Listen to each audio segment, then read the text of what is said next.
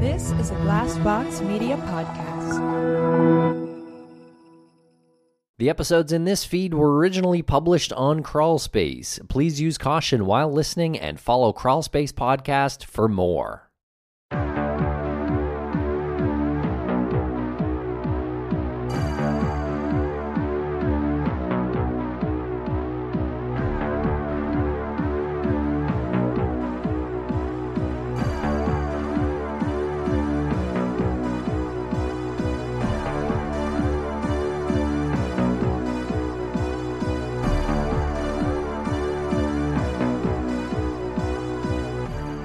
To Crawlspace. I'm Tim here today with Lance. Lance, how are you today? I'm doing so well. How are you today, Tim? I'm doing great, Lance.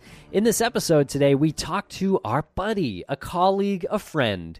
His name is Josh Hallmark, and he does a fantastic true crime podcast called True Crime Bullshit. It's so great to have someone like Josh in our universe. He he is the personification of organized when it comes to researching his topics. He especially puts a lot of time into Israel Keyes, the notorious serial killer, and he's so easy to talk to, uh, and it makes these conversations really fun to have and also very informative. That's right. And this episode is going to air on both Crawlspace and Missing Maura Murray because we do talk about Israel Keyes in connection to Brianna Maitland, which is primarily a Crawlspace series that we aired here. And then Maura Murray obviously is a is a topic that we discuss in depth, Lance, on our podcast, Missing Maura Murray. So our conversation does touch upon Israel Keyes being ruled out of either one of those disappearances, but Josh does drop a little bit of a, a nugget that uh, I didn't know about, which was that Israel Keyes had access to a small airplane, which kind of opens up some some other doors of opportunities. It really does, Lance, and uh, and we know based on the FBI's website that Israel Keyes was actually on a trip when Maura Murray went missing, and his trips uh, he usually well I don't know about usually, but he sometimes would uh, kill people during those trips. He would fly somewhere, rent a car, and then drive somewhere. And uh, I do think it's pretty unlikely still uh, the connection to Maura Murray, but speaking with Josh, it's um, probably a little more possible than I realized. Okay, everybody, so make sure to check out Josh Hallmark's show. It's called True Crime Bullshit. There are links in the show notes. Thanks a lot.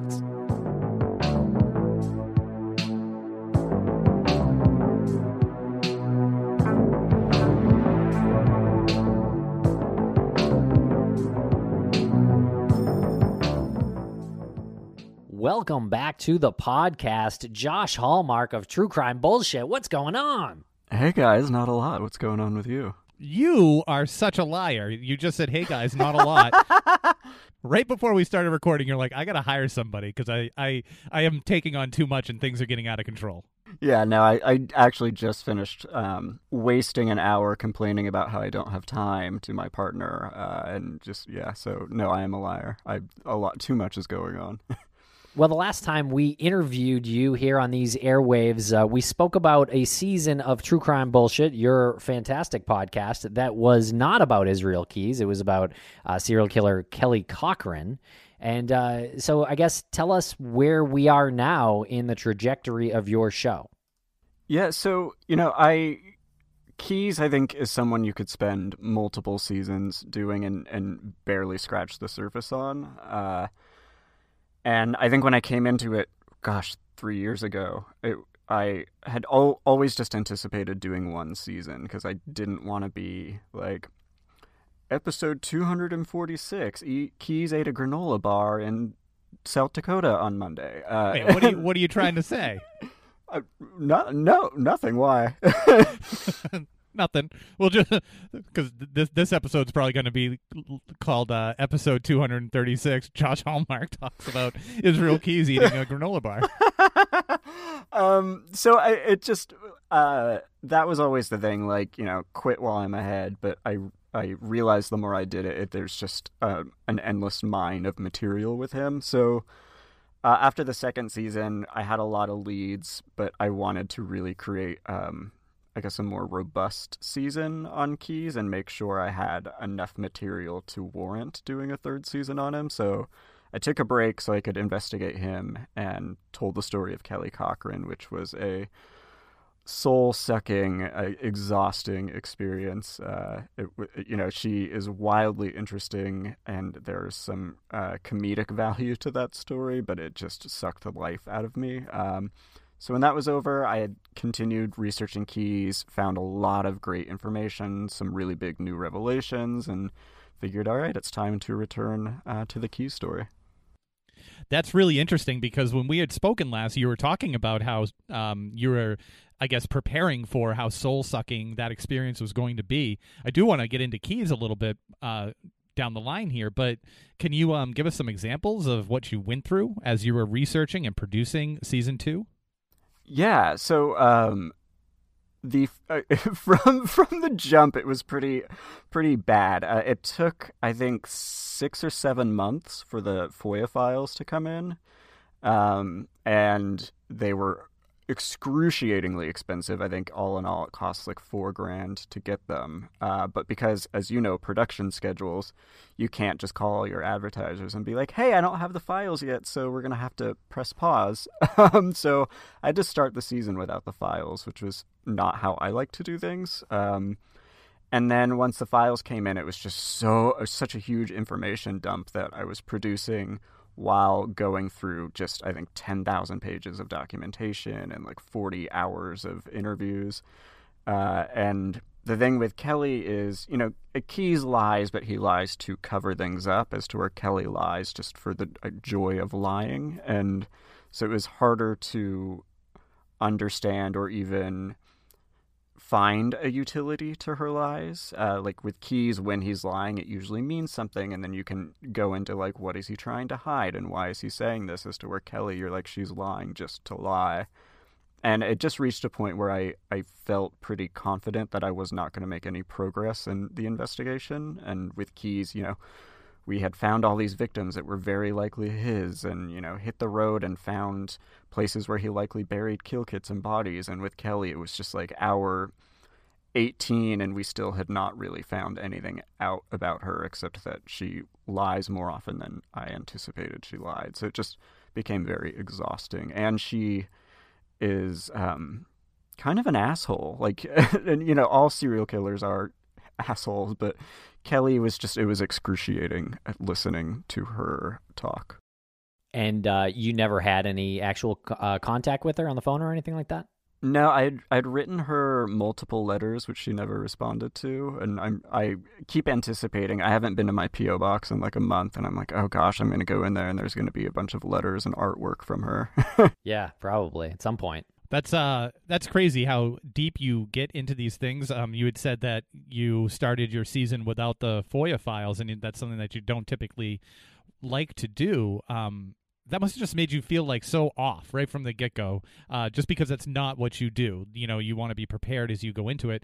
If you had received those and, and you looked everything over, do you think you would have had second thoughts just in in just overall about the season, or do you think that would have told you anything about her that that's a great question. I don't think if I had received the files before production started, I would have changed anything, uh, just because the story is really interesting, and there's, you know, with Keyes it's it's a very dry investigation, I guess, um, in that it's for the most part, he's a pretty standard serial killer, and I hate talking about it in these terms, but you know, narratively speaking, it, it's just a pretty classic investigation as to where with Kelly we had like weird cannibalism and affairs and her drugging people and it just was a, a dynamic story in a very different way from what I was used to. So I think even now knowing what I know and knowing how exhausting it was doing that season, I would do it all over again. I just maybe would be a little more prepared and um, and hedge my expectations better. Okay, but so now you're in your wheelhouse a little bit more. You feel like you're back in your comfort zone covering Keyes in season four? Yeah, I do. And uh, again, it goes back to like, is there story to tell? And and halfway through the Kelly season, I was like, I think we're out of story. Uh, and with Keyes, I'm like, oh man, we still have so much more story to tell, and that's really invigorating and uh, inspiring. Good um, yeah, what tell us um, tell us where you're at. What uh, it's probably a big question, but uh, yeah, what, what's rolling around in your noggin right now?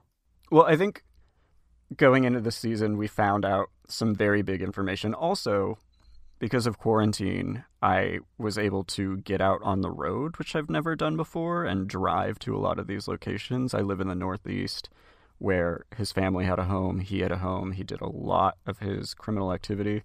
So I got to get out on the road and see places and meet some people who are close to the case and close to Keyes.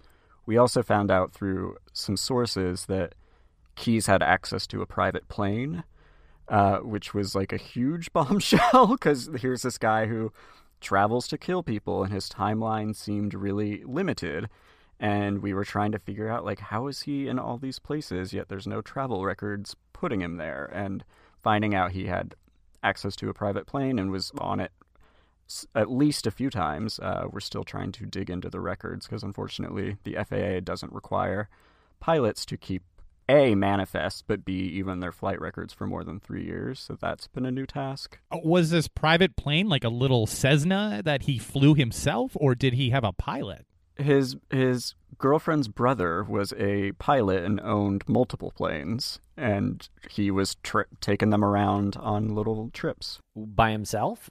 Unclear if Keyes went alone with the brother, but we we know that Keyes often committed crimes while on vacation with family and friends. So uh, that that doesn't necessarily like negate criminal activity that he was with Kimberly, but uh, if he was on his own, it definitely opens up the pool of what he was able to do.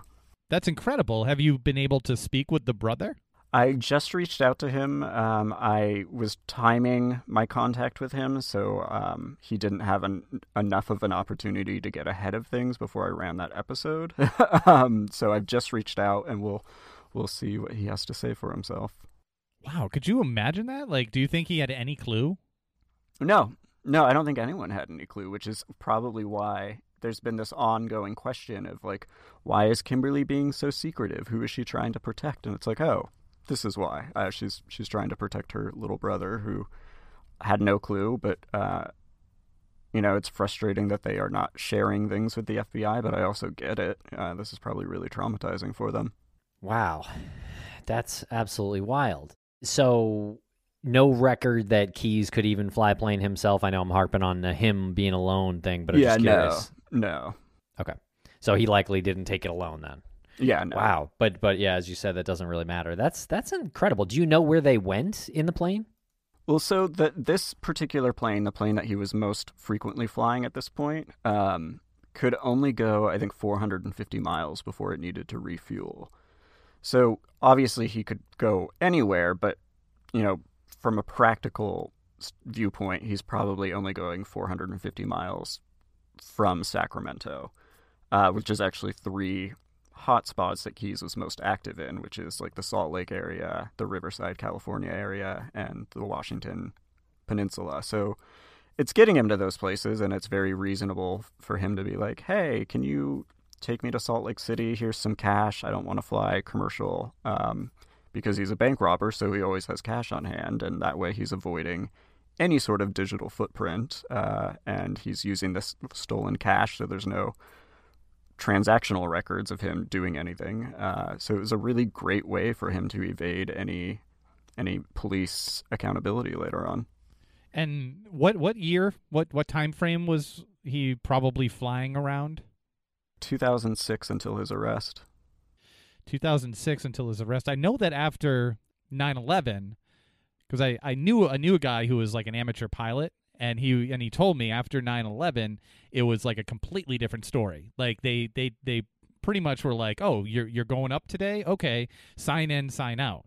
Uh, after 9/11 it was a lot more strict and they they had a lot more regulations that were put in place obviously. So I wonder if there's any um paperwork Oh, what? No, yeah, you already looked into that. You said that they're only required to keep it for three years. Yeah, and and what I found was is as long as it was domestic, they just needed to write the plane's information, the pilot's information, and number of souls on board. They didn't even need to give a manifest with names. So really, yeah. Which was shocking to me. shocking. Could you imagine doing something in your life like uh, you're you're podcasting, right? And could you imagine, you know, your partner's brother saying, "Oh, I got a full blown podcast studio for you to use whenever you want." This is a serial killer whose partner's brother says, "Yeah, I got a plane. Pretty much no record on it. You guys want to go up anytime you want?" He was like, "Sure." Also, just because I've been doing tons of research into true crime is wild. You become, you know, a mini expert in a lot of strange things. But like, I know basically the FBI or the HSA has a file with every flight any of us has, have ever taken on a commercial airline, but yet there's no accountability on private planes, which is crazy. And you know, we can go into the, um, I guess, economic uh, discrimination involved in that, but uh, yeah, it's really messed up. Yeah, that's a good point. And how did you find out about this? Uh, you how did you learn about it? So I have a few sources who um, wish to remain anonymous, but are close to various parts of the story. And one of them reached out to me, gosh, almost a year ago, and said, "Oh, um, check out Sacramento. Keyes had access to a private plane." And this source had been probably the least consistent um, of the sources I have. Like whenever I put anything to air, I always make sure I can corroborate it as to a certain extent. And I had been able to do that with this source, but this source kind of came and went. They were a little bit flaky. And when I saw that, I also was like, I don't know how you would have this information based on your familiarity to things. So I kind of wrote it off because it seemed so implausible. And then a few months ago, a different source who would absolutely know this, who did not know that other person, came forward and said, Hey, I think you should have this information. Keyes flew multiple times in Kimberly's brother's private plane. Um, they're based in Sacramento. And so when that person had some of the same details as this other person, I was able to go track down her brother, find out he was a pilot. He did have these two planes. was able to see where they were flying in and out of um, currently, and I was able to see when he bought them. And so once I was able to corroborate all that, I was good. And then it was sending a fax to this small airport being like, Have you seen this man? which felt strange and a little out of my depth. um, and waiting for hopefully like a receptionist to come back and be like, Oh, yeah, that I recognize that guy. And then that final step was reaching out to the brother, which I have not heard back from him yet. So when you reach out to a place like an airport, um, how do you do that? Do you write them a letter or do you email?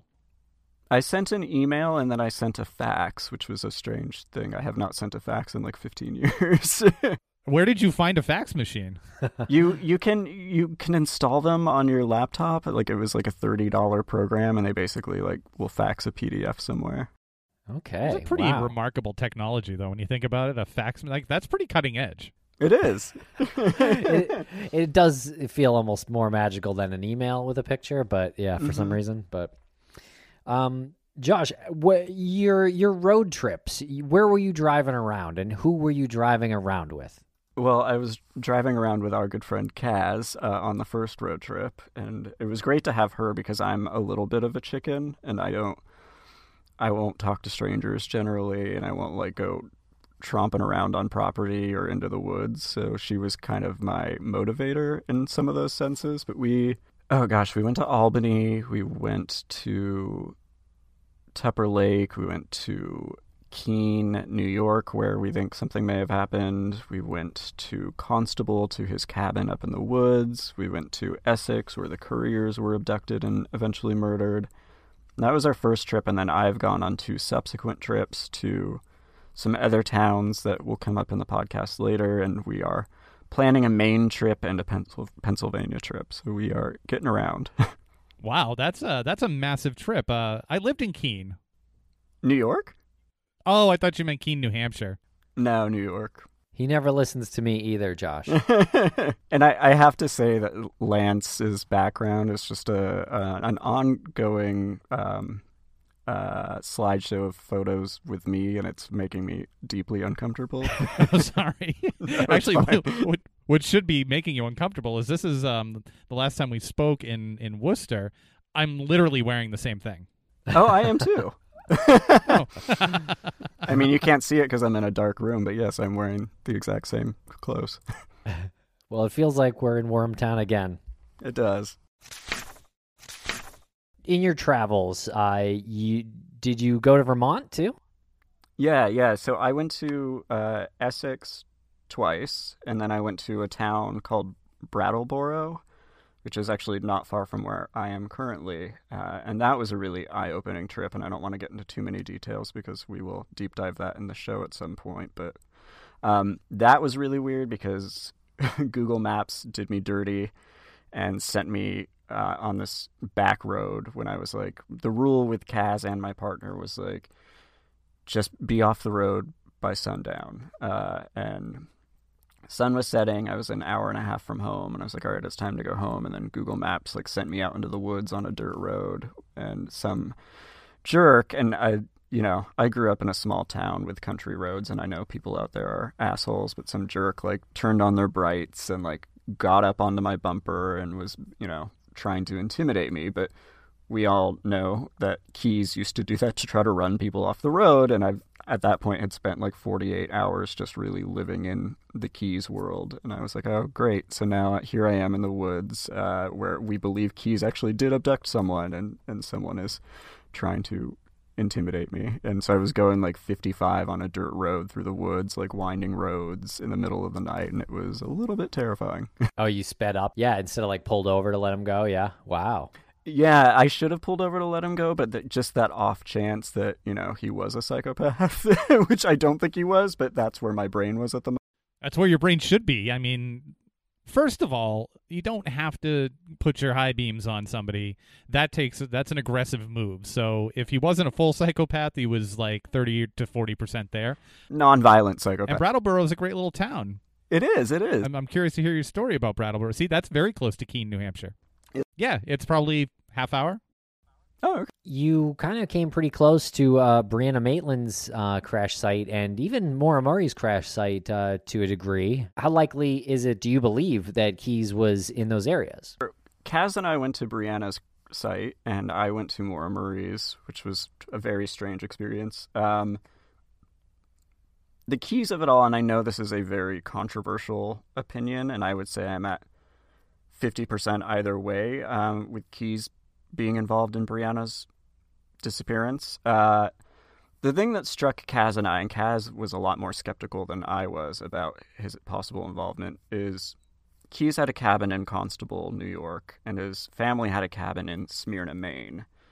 And as you know, the road that Brianna disappeared from and her car was found on is not like a highway. You kind of have to know where that road is the most direct route from Keyes's cabin to his family's cabin goes right past the Black Lantern Inn and the crash site.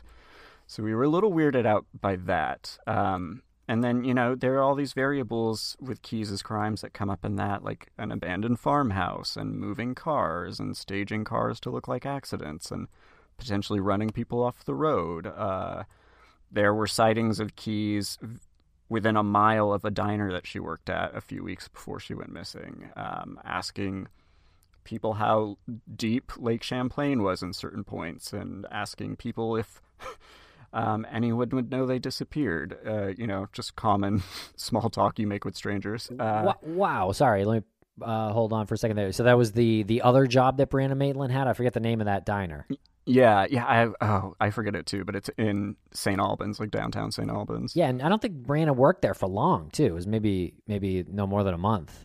Yeah. Wow. So while she was working there, there's a sighting um, just down the road from it with Keyes asking some strange questions and uh, where.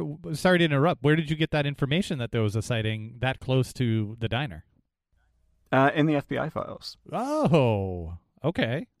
And then there's this, you know, that the FBI allegedly have ruled Keyes out, uh, which is interesting because it do- it's not anywhere in the files. In fact, her case does not come up at all in the files, which means one of two things is it's not in it, or they redacted it. And I do know the two other cases that have been entirely redacted from the files, the FBI believes he was involved in. So that has always been a little suspicious to me. They've said in interviews that he can be ruled out because of a phone ping that places him elsewhere. Um, but I have all their recorded phone pings, and there aren't any on that day. Uh, so the way they talk about it is interesting to me. Um, and I do know there's another case where they said that they had ruled Keyes out, but a month after they made that statement, they had flown to this tiny town and were like doing DNA testing and digging around. So um, yeah, I make of that what you will. Wow, I, I'm a bit surprised, uh, and uh, because we, we had heard they had ruled her out, so we really didn't look at it much uh, at all, to be honest. Um, and and I guess one other reason is because of the amount of shady people around Brianna in her life at that time. There's enough to fill an Agatha Christie murder mystery.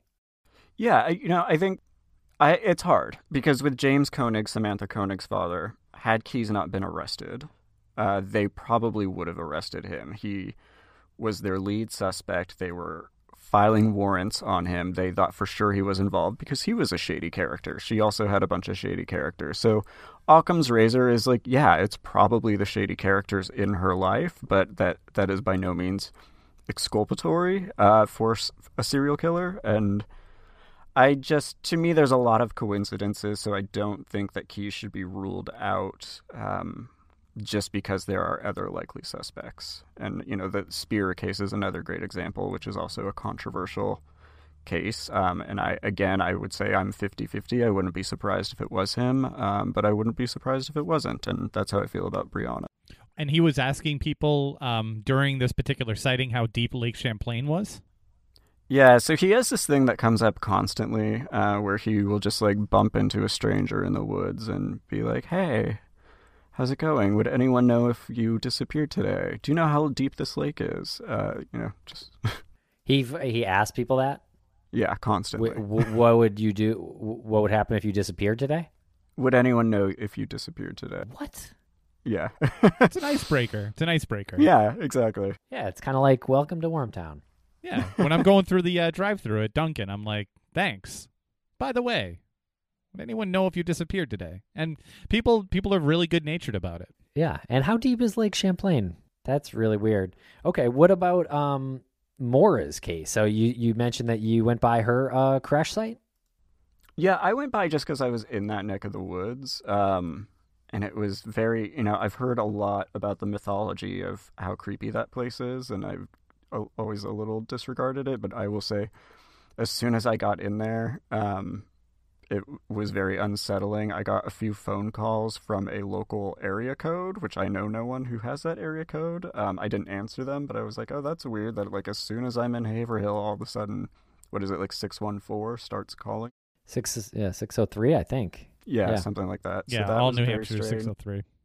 Yeah, I just went out of curiosity. I, I, I don't think Keyes is involved. Uh, you know, the rule with the, his timeline is like use it as a foundation, but not as a uh, concrete rule. Uh, the timeline would make it very challenging because he was in Salt Lake City the day before and the day after.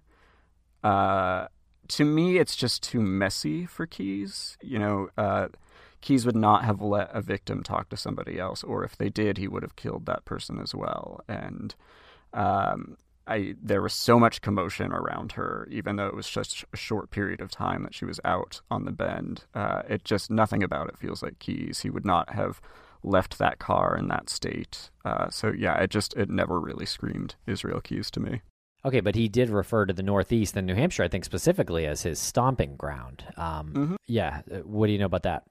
Well, I I mean we can place him on that highway as well many times. Uh, he said he was most comfortable killing people in Washington and the Northeast. So there is that. And that's a time when he started to be more active. He was most active in 2010, 2011, but in 2003 to 2005, he had just gotten out of the military. He, according to him, not murdered anyone in three years. So he was really working out his frustrations, I guess. Um, and we just found out that he had a secret girlfriend in Maine who he was going back to visit very frequently, which the timeline does not show. Um, so he was out there and he was driving around and he had multiple kill kits out there. Two they've been able to recover. He's confessed to several more.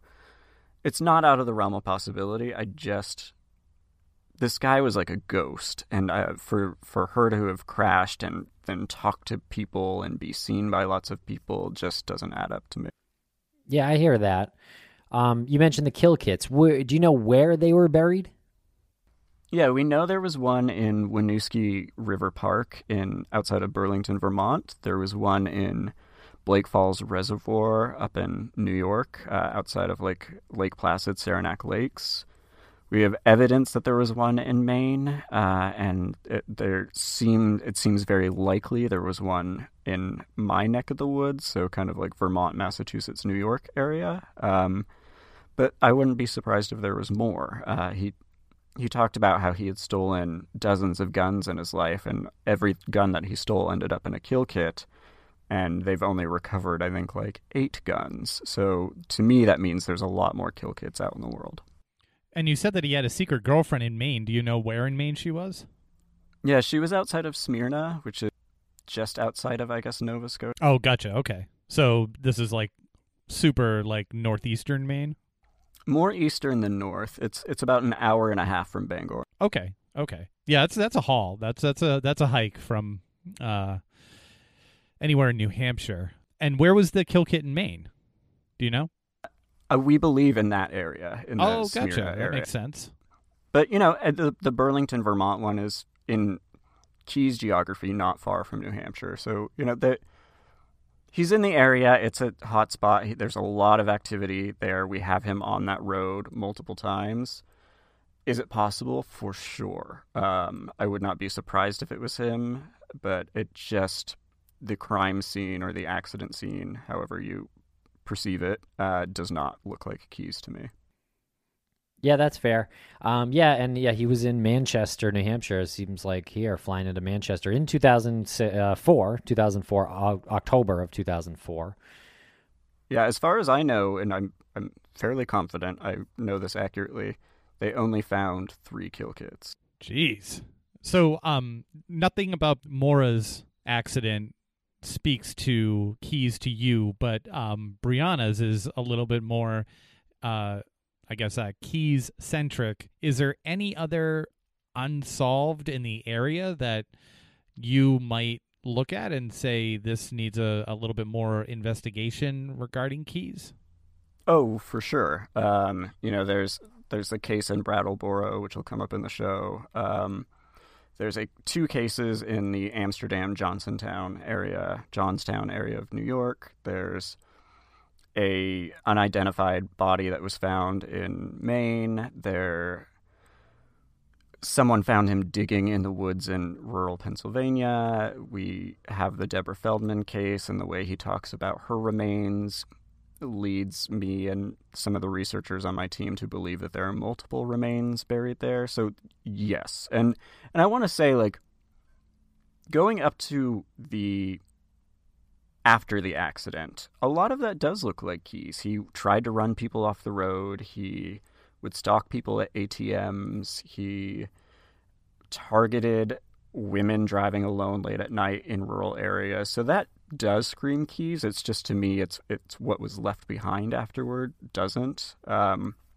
as to where Brianna and I understand there are some comparisons, but uh, just the distance from which she was last seen to where her car was found, the abandoned farmhouse, the way the car was parked there, that looks like Keyes, and and the fact that they've found evidence but nothing so far. I heard recently that they found some DNA has been a, been linked to anybody. That feels like Keyes, not just leaving like a, a chaotic mess. Uh, he was very neat and tidy and clean. Have you uh, talked to anybody from the Black Lantern? Uh, maybe people who worked there uh, when Brianna worked there, and asked them if he looked familiar at all. Not yet, but that's it's on my very long list of things I need to do. You need to hire an admin. I do need to hire an admin. but uh, I wonder, would that be something Keyes would do to go into a restaurant in a small town and and and scope it out? I don't know that he would go into the restaurant, but you know, his last confirmed victim, Samantha Koenig, we have dozens of reports of him sitting in his car outside of the coffee stand that he abducted her from. And we also know he drank a lot of coffee and he went to the Home Depot across from where she worked almost on a daily basis. So he probably at some point met her or got coffee from her and then staked out that spot. There's reason to believe he was stalking the Curriers for some time before he abducted them. Uh, so yeah, there's a precedence for it for sure. Um, and even the Susie Lyall case, which I think he did, um, people saw him staking out parking lots near where she was abducted from, and she also told a friend that someone had been following her. So, if that was Keyes, that adds up. So, yeah, it would absolutely add up for him to just be lurking around the area, trying to see if there was someone abductable, or maybe he had his eyes on her and trying to find the best place to abduct her. And uh, the murder of the Curriers. Um, can you tell us a little bit about that neighborhood? You said you visited that house. Is that is that like a like a wide open area, or is that like more of a suburban neighborhood?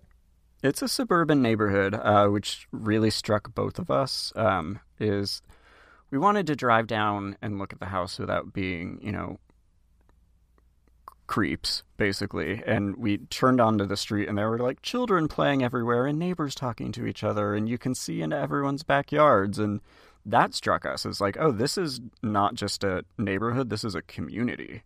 Um, and that felt very brazen, um, especially because we know that he had been in their backyard for hours waiting for the neighbors to go to bed, and you can see their backyard from almost any point on the street. So he's in this community where people know each other and talk to each other, and uh, that felt very uncomfortable. Uh, and then also just the fact that he had said he just went to a random house. He had walked the neighborhood for a long time and was looking for a house with an attached one car garage with no cars in the driveway. And this was the first one he came upon. And that's just unequivocally false. Um, we we drove the path from his hotel to the Currier's home, and there are probably ten to fifteen houses like that before we got to the Currier. So we we believe he was stalking them. He even said at one point, like, "Well, I knew it was safe to go into their house," and they were like, "What do you mean?" And he was like, "Oh, I mean, I just figured it was." So, why them then, in your opinion? He had a thing for couples. Um, he also would stake out university parking lots, and they both worked at the nearby university, so perhaps he encountered them at some point there. Um, I think they looked pretty harmless. Um, I, you know, they were older. They both had some health issues. They didn't have a dog. They didn't have kids. They, um, I think, just seemed like really easy targets for him. And because he had this thing with couples, and they, this was a couple that he could easily overpower, um, I think that just suited his needs. I have a personal question. Uh, did you ever think like? 10 years ago that that you would be getting so deep in the mind of one of the most prolific serial killers in American history? I didn't think that five years ago. I laugh about this all the time because you know, ten years ago I was working in fashion, and and now this is what I do, and uh, it's very very strange, uh, and it's very strange when people are like, as an expert on the Keyes case, and I don't think of myself that way, but I guess I am. Um, because I don't think anyone else has spent more time doing this. As an expert in fashion, what do you think about my sweater? well, I'm definitely not an expert in fashion, but you know, it's it suits you. Oh wow. I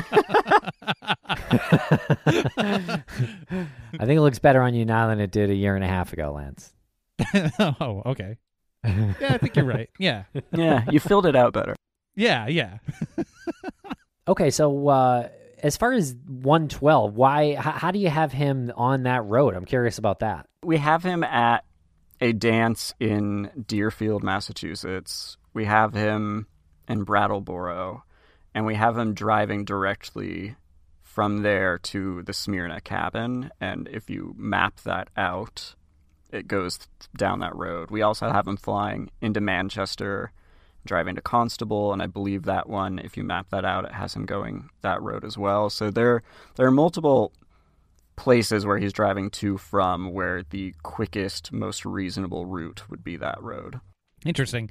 Question about your methods in which you obtain your records. When you get something back from the FBI, do you ever get it back with a note maybe questioning what you're using it for, or do you just get it back as straight files? With the FBI, it's always been straight files, but we we did have an experience recently where there was a missing persons case out of uh, the border of Pennsylvania and West Virginia, which has already muddied just the filing process. So I can't imagine what the investigation actually looked like. Uh, but they responded and said, "Well, this is a active or it's an open but inactive case, and we are only sharing files with journalists who have a strong lead." And we said, "Oh, well, we we do. I'm a journalist. I do have a strong lead." And they were like, "Can you explain it?" And so I wrote out like, "Oh, this woman's name was on his computer. Everything about her abduction or disappearance matches what we know about his MO. She disappeared from a parking lot late at night on a state line. Her car was never recovered. She was never recovered. Also, did I mention she was on his computer?" And um, a day after we sent that, they responded to the FOIA request with Due to a new lead in this case, we are no longer sharing files with journalists. oh, wow.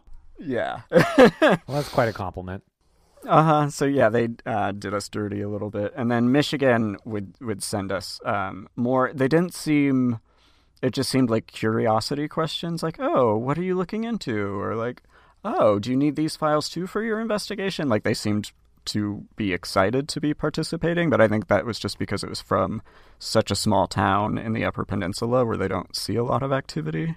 So what's what's uh, coming up on uh, this this season? Is there anything? I know you don't want to give out any spoilers, but is there uh, some tea that you can spill here? Yeah, I mean, you know, I I've already spilled some, which is we found out he was having actually multiple affairs with women and men all over the country. Um, so that I think has added a new component to the investigation. Uh, we have found potential evidence. Um, you know, obviously, I won't call it evidence until we can get DNA or fingerprints, but we found stuff that resembles stuff Keyes had in places we know he was, um, in places we know he generally disposed of weapons. Um, that's coming up. Uh, we've got, I think, like 10 new missing persons cases that we're going to deep dive. That uh, a lot of them I'm very confident are Keyes, and some I think it's worth looking into. And then we're going to circle back to, I think, six or seven cases I covered in the first two seasons where we have new evidence or we have new leads. So um, I think it's it's going to be a really great mix of like the standard, here's a missing person, could Keyes be responsible, as well as like, here's new information we have that really contextualizes a lot of what we thought we knew or a lot of the investigations we've already done. Uh, very cool. Um, and also, you mentioned that he had multiple affairs, including affairs with men. Are there any male victims that you are looking at that might be? Yeah. Okay. Yeah. In fact, uh, you know, I believe he had more male victims than female victims, and we're going to talk about.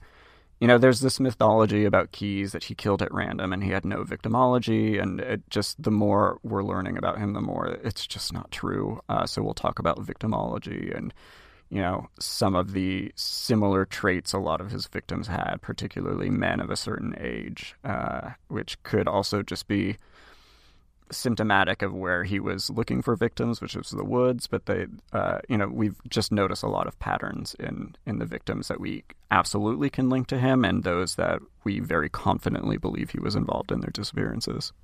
Wow, excellent work.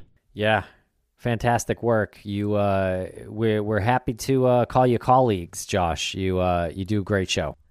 Well, thanks. I, you know, and I, I just have to say, it's more about resources. Like, I have all the time in the world, and because I have a strange obsession with this case, like, I've been able to spend, I guess now seven years, like looking at every detail. And people ask if I'm frustrated with the FBI or think they did a bad job, and the answer is always no. I just they have limited resources, and once he's dead, like they don't have all the time in the world to look into it anymore. So I think it's just if you spend enough time with a case and really divorcing yourself from it, and also divorcing the grisly details from it, and just looking at it like in a very analytical way, you will find stuff. So it's less about me and more about just the time I've invested into it.